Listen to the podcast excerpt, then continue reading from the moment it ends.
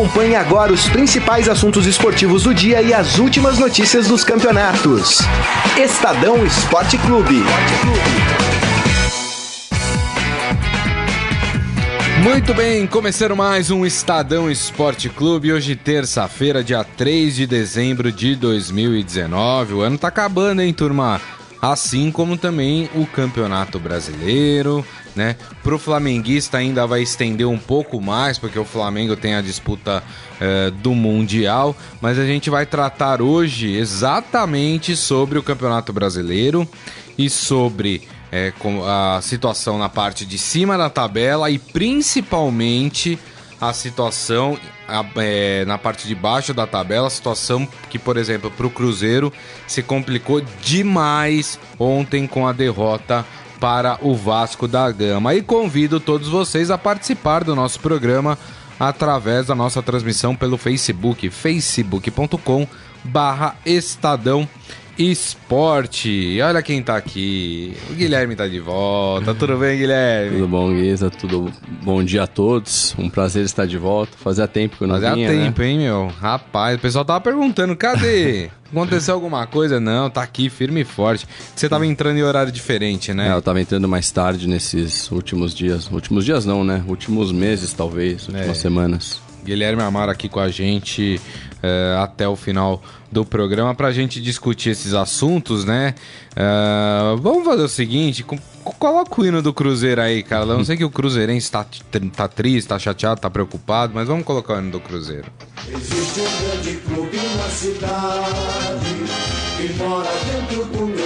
O problema é que esse grande cru- clube da cidade é, fez papelão no, no Campeonato Brasileiro, né? É impressionante. O Cruzeiro seguiu certinho a cartilha do descenso. Ainda não caiu matematicamente. O Cruzeiro tem chance. Hoje disputa somente com o Ceará, né? Uh, já que uh, Vasco, Fluminense, Botafogo... Aliás, a vitória do Vasco ontem garantiu também Botafogo e Fluminense na Série A do ano que vem. Então a disputa ficou entre essas duas equipes. Mas o Cruzeiro, é, Guilherme... É... Tem uma situação tão complicada, mas tão complicada, é, porque o Ceará tem trinta e oito pontos. É o primeiro time fora da zona do rebaixamento. O Cruzeiro tem trinta e seis, né? Número de vitórias. O Ceará tem dez vitórias. O Cruzeiro tem sete. Ou seja, faltando duas rodadas, o Cruzeiro não igualaria o número de vitórias do Ceará. Então, no primeiro critério de desempate, o Ceará já tem uma vantagem. A próxima partida do Ceará é contra o Corinthians na quarta-feira no Castelão. A do Cruzeiro é na quinta-feira contra o Grêmio na Arena do Grêmio. E aí a gente pode ter duas situações. É, vamos imaginar possíveis placares. E aí eu tô sendo bem... Uh, hoje, dá pra pensar que o Cruzeiro possa ganhar do Grêmio, Guilherme? Não sei o que você Não, pensa. É bem difícil. Pode ganhar porque o Grêmio não briga por mais nada nesse campeonato. Garantiu é. a classificação direta já na Libertadores. Isso. Pode dar aquela relaxada nessas duas últimas rodadas. Mas hoje você pensa time e situação, não é improvável o Cruzeiro é. ganhar lá do Grêmio. É. O Ceará tem uma situação interessante que é a seguinte. É, o Corinthians ainda corre o risco de ficar fora da Libertadores, né? Porque o Corinthians tem cinquenta e três pontos e o Fortaleza tem quarenta e nove. Faltando seis pontos para serem disputados, o, o Fortaleza poderia ultrapassar o Corinthians, dependendo dos resultados.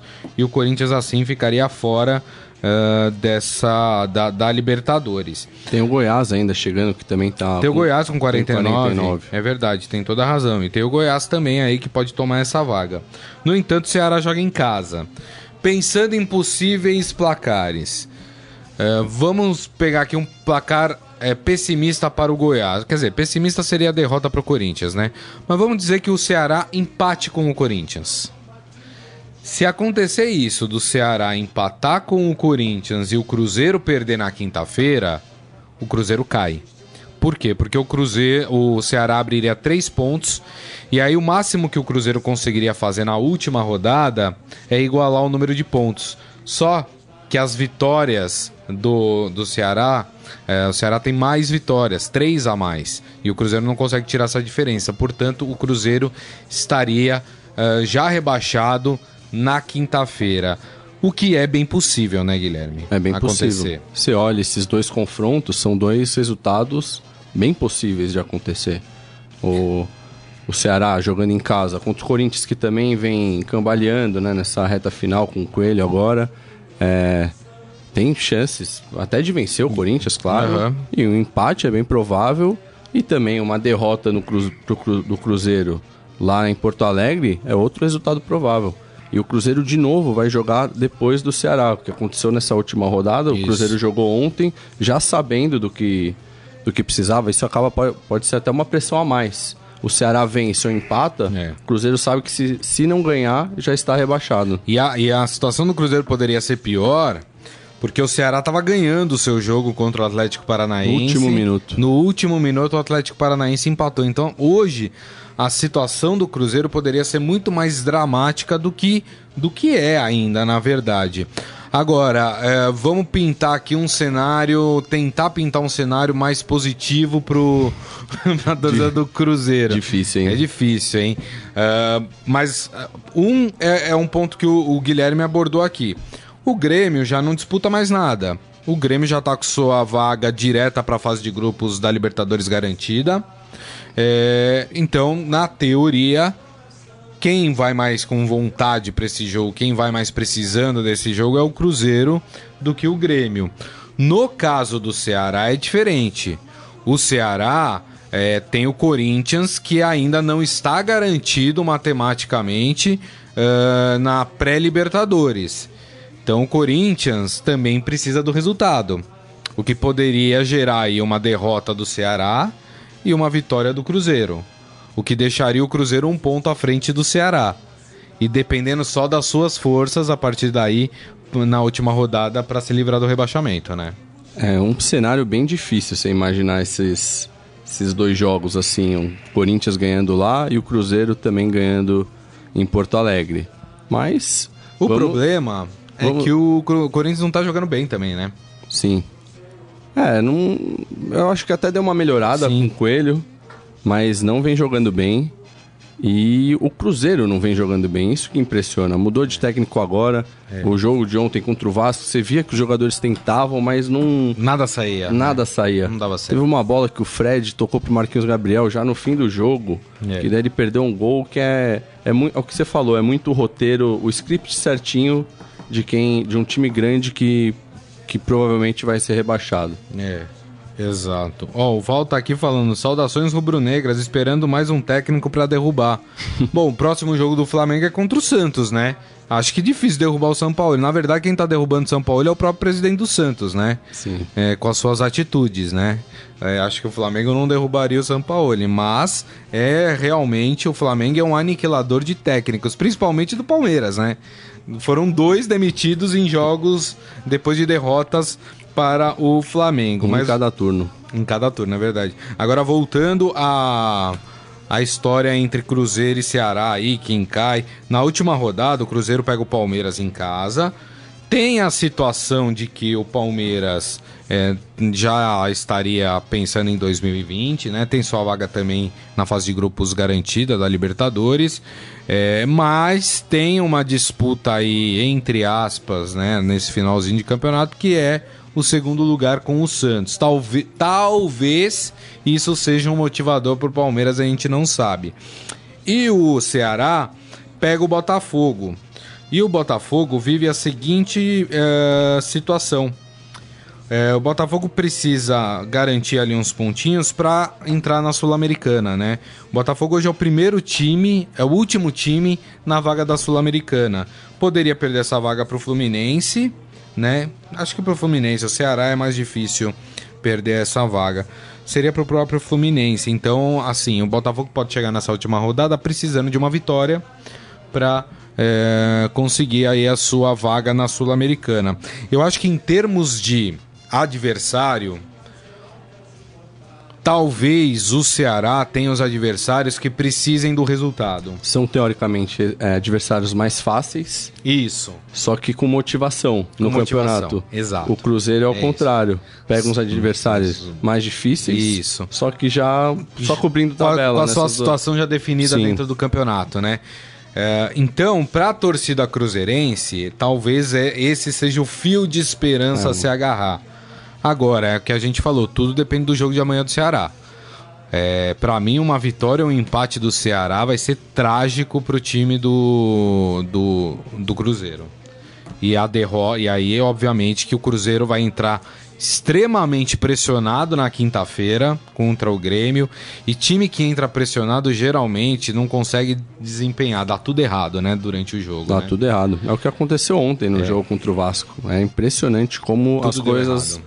Não Teve certo. uma bola no finalzinho do jogo que ela foi cruzada na área, ela passou por todo mundo e saiu, né? E aí mostra que, além de tudo, o Cruzeiro não tá tendo sorte, né?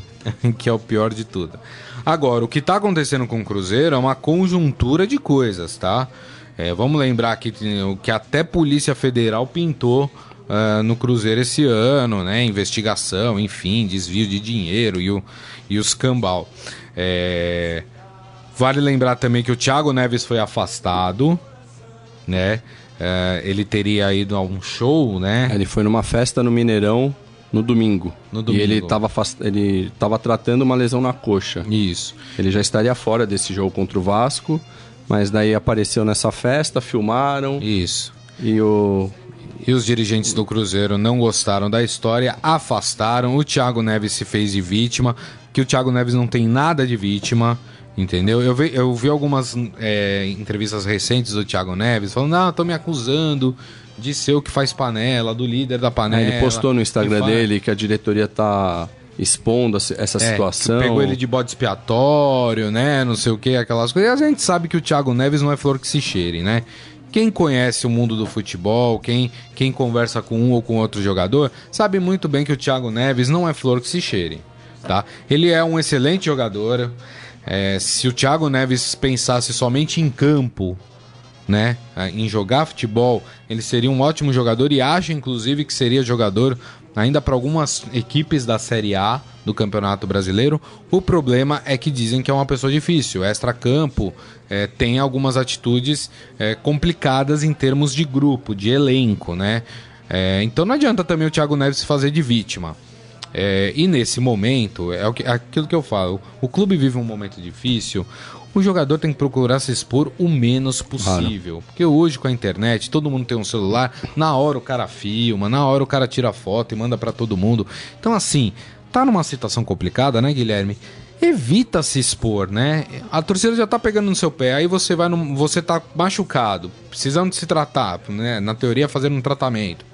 E aí você aparece numa festa, é, não, não. um dia antes do jogo, que um jogo difícil que o Cruzeiro tinha contra o Vasco. É, eu acho que essa perseguição com o jogador, eu acho ridícula, de jogador não poder ir pra festa, não poder curtir sua vida extracampo. Só que nesta situação específica, é o que você falou, ele não tinha por que... É ele se preservar. É, Isso. Fica em casa tranquilo, faz o tratamento, porque ele... Talvez ele iria ficar à disposição já para esse próximo jogo do Cruzeiro contra o Grêmio. E, mas não, daí aparece, e é o que você falou, todo mundo tem um celular hoje em dia. Viram o Thiago Neves lá, já filmaram, e é claro que a diretoria não gostou. E é. o Zezé Perrella até citou um exemplo do Léo, zagueiro, que ele tá com a clavícula quebrada, ele não joga também, só que ele foi com o elenco, deu força pro elenco, Isso. enquanto o Thiago Neves tava nesse show. Agora, a culpa do que tá acontecendo no Cruzeiro é de todo mundo, viu? É do elenco... É da diretoria do Cruzeiro, que, que só fez lambança esse ano. Vamos lembrar, o Cruzeiro estava mal, não deram chance para o Rogério Ceni é, continuar o seu trabalho. Um outro episódio que envolveu o Thiago Neves que envolveu também. o Thiago Neves. E neste episódio específico, a, a força que ganhou o Thiago Neves foi dada pela própria diretoria do Cruzeiro. A partir do momento que se sabia que havia um embate entre Thiago Neves e Rogério Ceni e mandaram o Rogério Ceni embora, deram força para o Thiago Neves. Então agora não adianta reclamar do Thiago Neves. A culpa é da diretoria do Cruzeiro.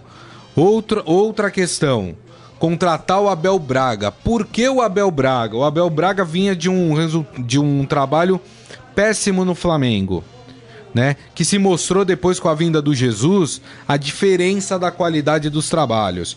Então não era o Abel Braga o técnico para aquele momento pro Cruzeiro.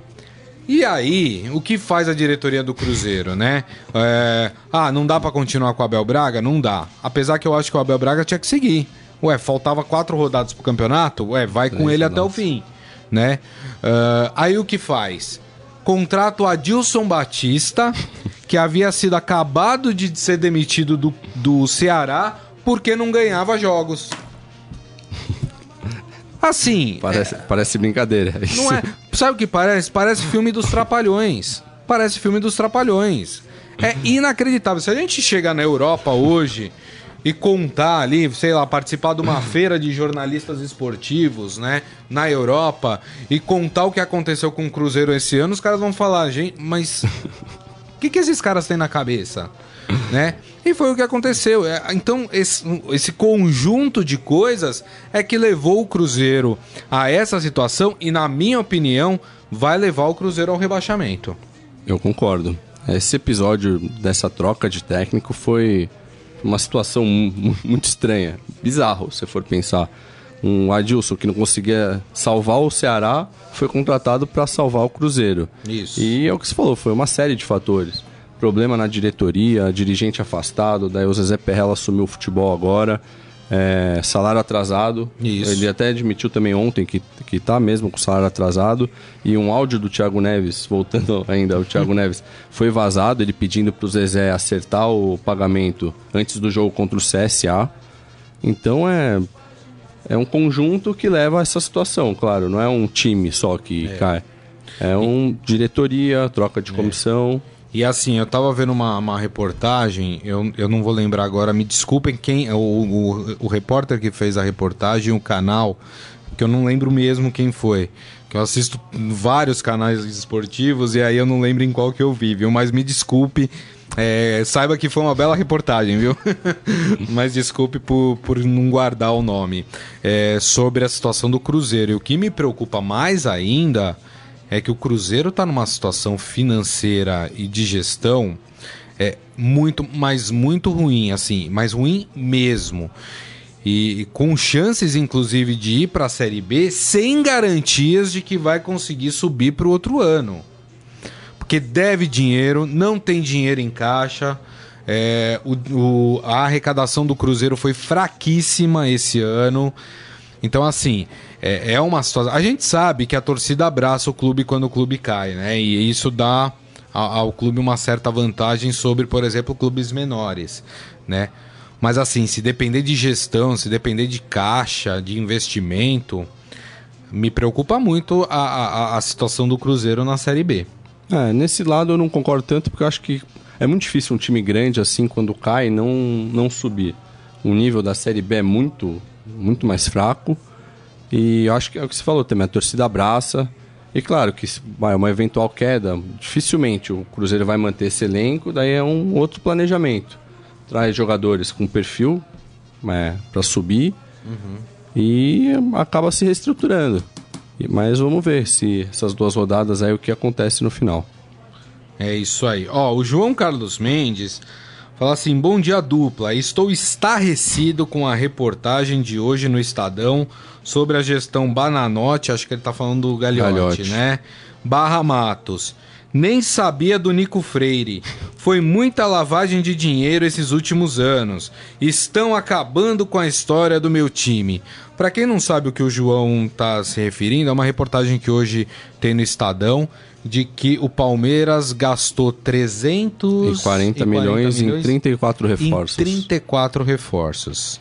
É isso. Só que o problema não é você falar, bom, trezentos e quarenta milhões em trinta e quatro reforços, vai dar aí uma média de dez milhões por reforços. O problema é a hora que você vai ver a lista dos reforços. E tem jogador ali que não, não, não vale um milhão. E que aí, né, colocado na soma, né, se a gente dividir em partes iguais, a gente sabe que não funciona assim a negociação, mas estaria é, valendo dez milhões. É, e de fato, trinta e quatro jogadores, um investimento de trezentos e quarenta milhões, não sei se fora o Flamengo, algum outro clube fez um investimento desse tamanho. Pra, por exemplo, pra fazer um ano pífio como o Palmeiras fez, pode colocar o hino do Palmeiras, cara, não estamos falando do Palmeiras, esqueci aqui de pedir o hino do Palmeiras.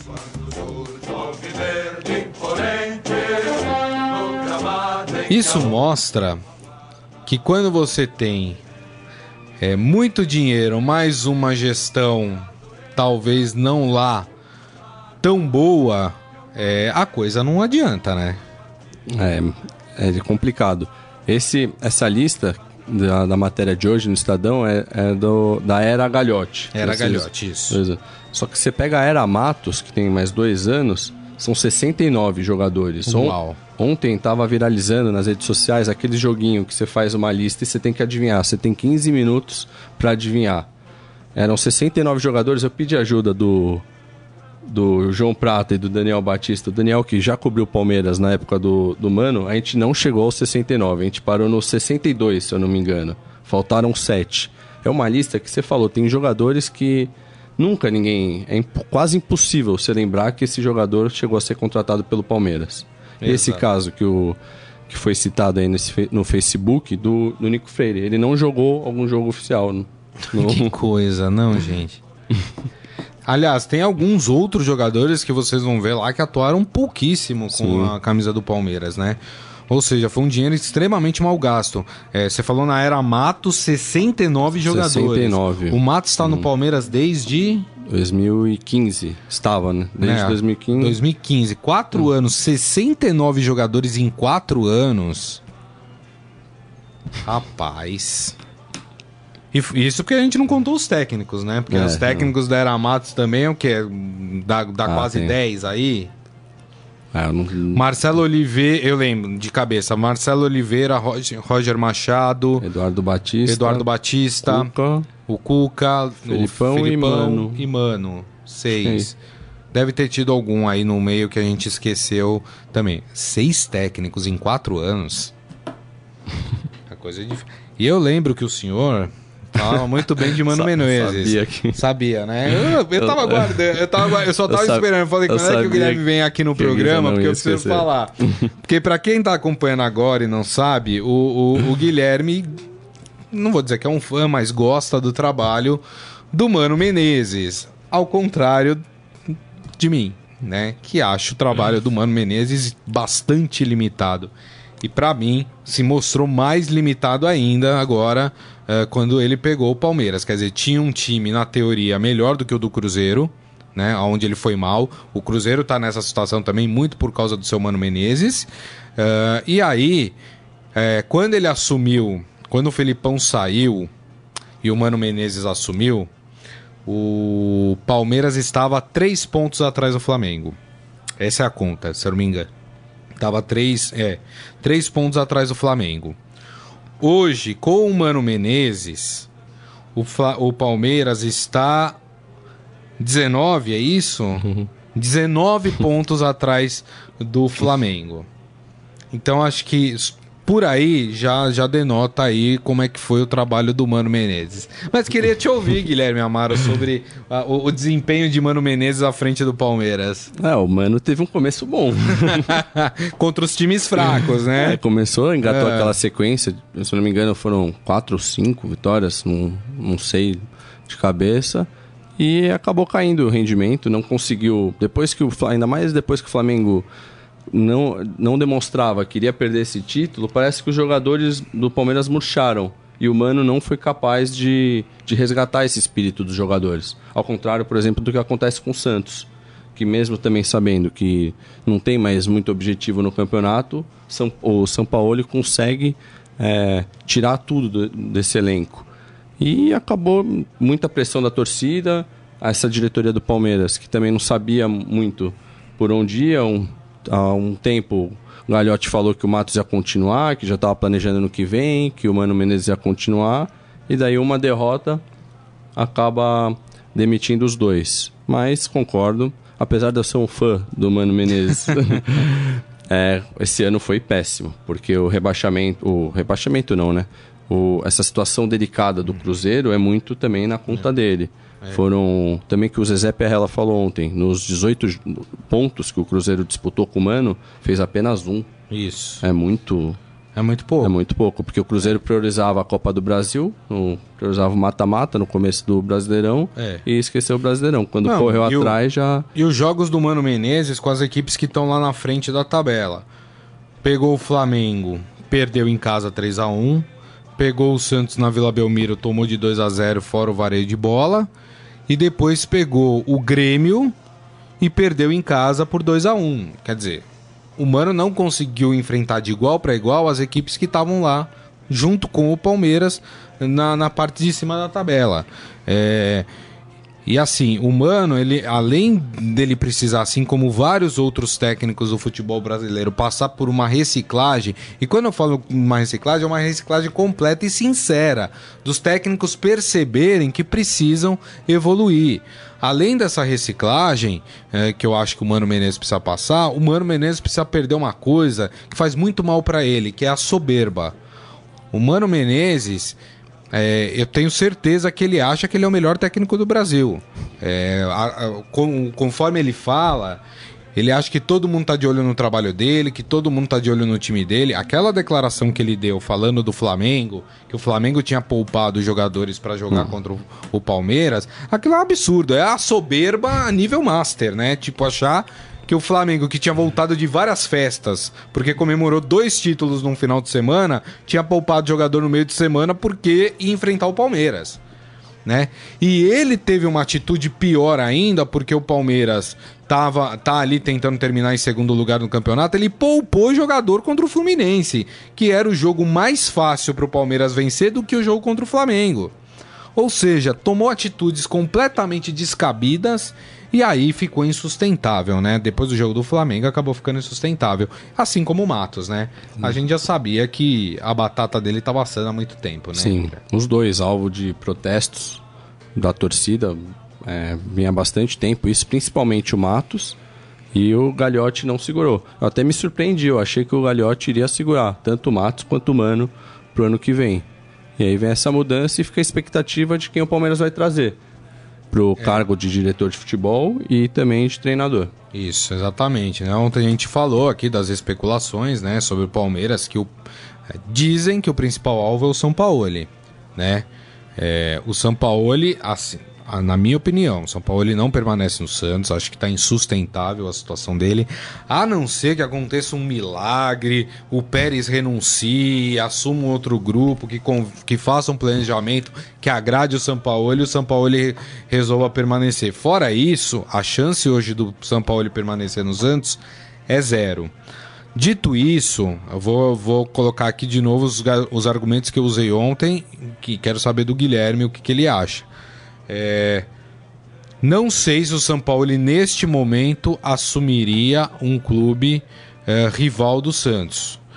Pelo carinho que se criou com a torcida do Santos, com a cidade do Santos, eu não sei se o Sampaoli iria pro Palmeiras nesse sentido. Um, um ponto é esse. O segundo, não sei se, sabendo como funciona a política no Palmeiras, se o Sampaoli encararia esse desafio. Digo isso porque você tem hoje no Palmeiras é, a patrocinadora se intrometendo no futebol do clube, você tem a turma do Mustafa, a turma de não sei quem, a turma de não sei que lá se metendo na política do clube, e a gente sabe que o Sampaoli gosta de ter o controle ele da situação, sem interferência externa. Então não sei se por esses dois motivos, hoje o Sampaoli uh, toparia treinar o Palmeiras. Não sei o que você pensa, Guilherme. Eu, eu concordo. Até é, também nesse ponto que eu acho que ele não permanece no Santos, pela bagunça política que, que o clube vive e pela falta de condições financeiras para planejar no que vem. Ele já falou diversas vezes que quer um, um elenco que brigue por títulos e é improvável que o Santos Exato. possa oferecer um elenco para ele nesse nível. E já o Palmeiras pode. O Palmeiras tem dinheiro, tem, tem jogadores bons e pode oferecer um elenco bom para ele. Só que daí tem esse lado político também do Palmeiras, que é, é menos pior, vamos dizer assim, que o, que o Santos. Mas também é uma bagunça com a Leila Pereira, patrocinadora, que também É, interfere. interfere era fica quem, apostando diz, no Twitter dizem agora. Que era quem segurava o Matos no Palmeiras, né? Sim. Ela chegou a dizer que se o Matos saísse, ela Isso. iria rever os investimentos. Só que hoje ela já postou no Twitter que ela, ah, o foco dela é o Palmeiras, é a instituição Isso. e tal. E também na Argentina falam que o Racing, que é o, que é o Sampaoli. Daí, aliás, uma oportunidade é, eu ontem até comentei aqui, ontem eu... eu... troquei mensagens com um colega é, jornalista lá de Santos, né? Que trabalha num, num jornal lá de Santos. É, tava perguntando para ele sobre essa situação e assim, a única pessoa com quem o São Paulo ele sentou para conversar é o Diego Milito, que é dirigente do Racing. Foi a única pessoa quem o São Paulo ele recebeu para falar sobre aí uma possível contratação. Outros clubes do Brasil procuraram o Sampaoli e o Sampaoli se recusou a conversar porque diz que não, não conversa com clubes do mesmo país estando dirigindo um clube. Então assim, Palmeiras tentou chegar no Sampaoli, Sampaoli falou não converso agora com vocês, é, sei lá, outros clubes, ele não me deu nomes, mas que chegaram já no Sampaoli e o Sampaoli também falou que não conversa. Se tiver alguma conversa, só depois que acabar o Campeonato Brasileiro. É essa a, a, a informação de momento. E pelo que ele apurou, é, o Sampaoli está mais propenso, propenso a aceitar a proposta do Racing. É, por duas questões. Uma, é o país dele, né?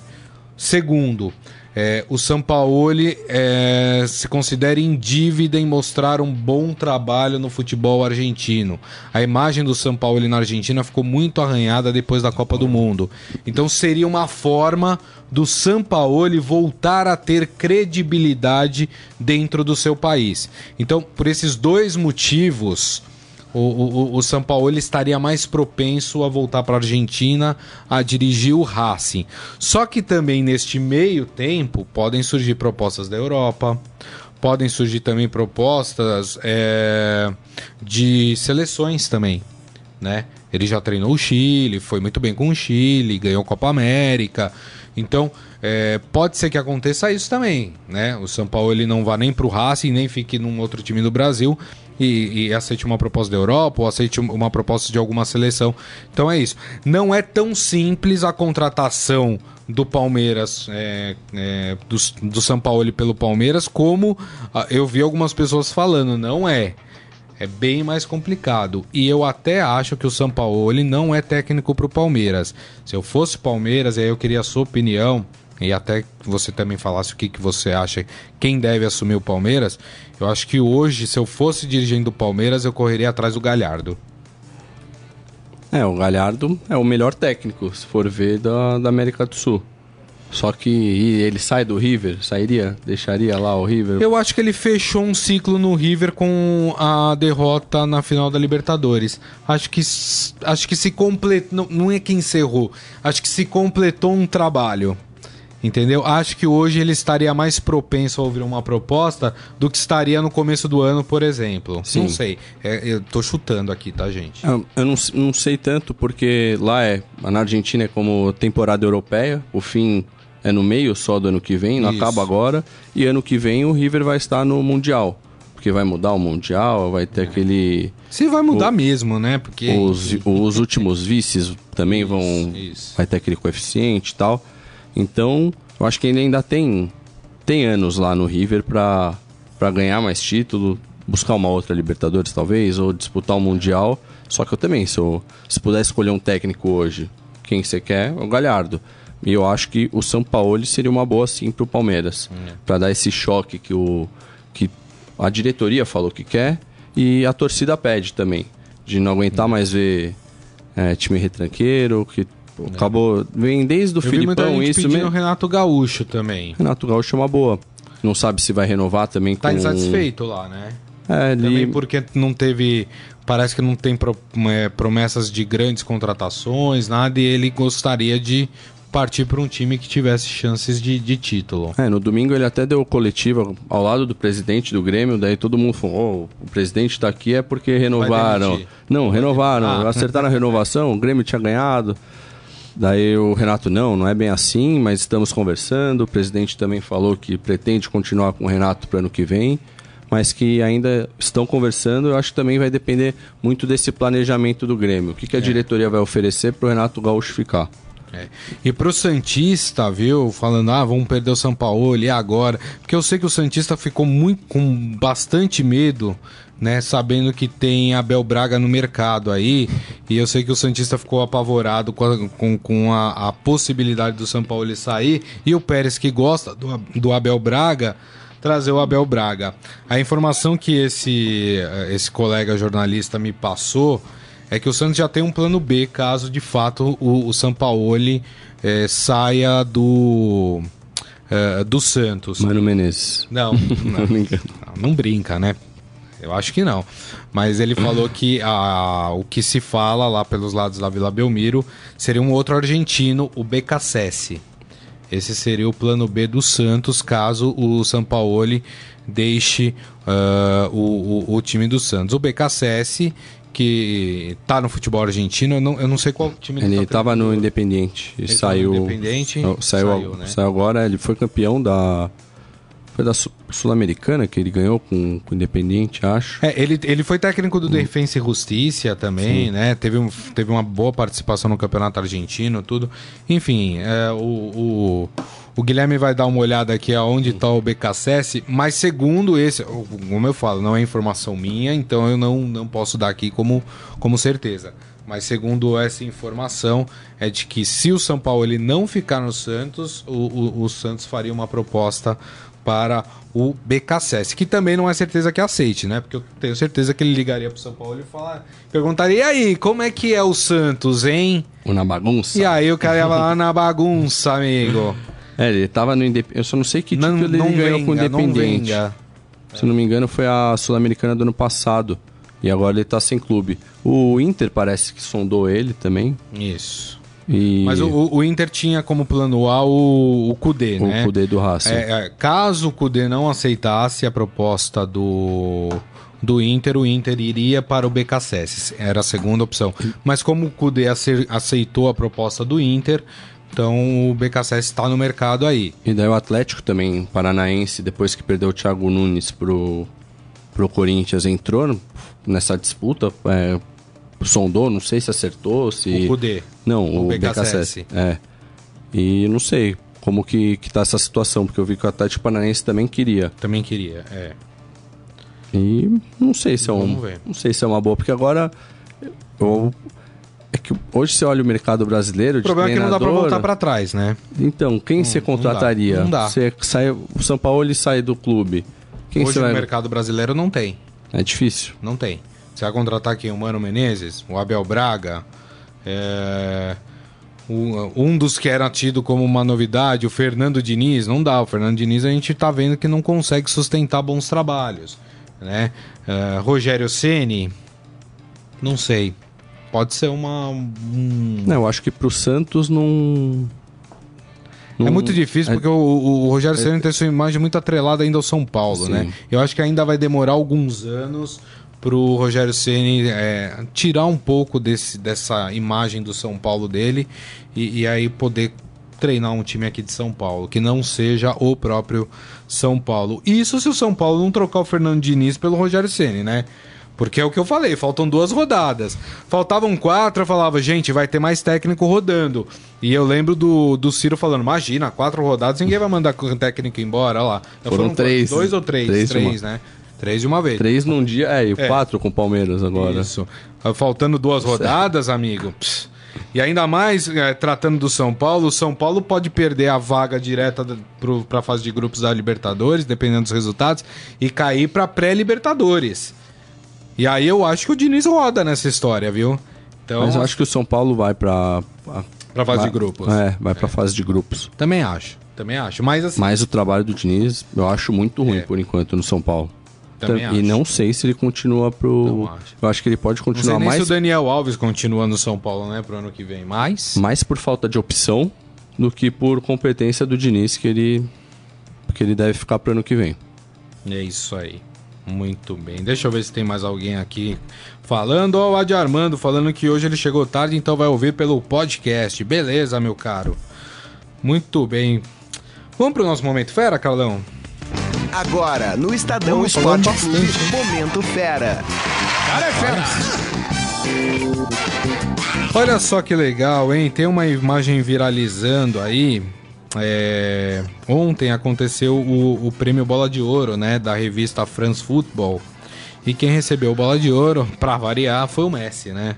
Sexta Bola de Ouro. Mais uma vez, o craque do Barcelona e da Argentina teve aí o seu talento reconhecido e foi premiado com a Bola de Ouro. Mas o que chamou a atenção foi o seu filho, Mateu, que vibrou ao ver o pai recebendo mais um prêmio na carreira. Com apenas quatro anos, o Mateu roubou a cena ao comemorar a conquista de Messi.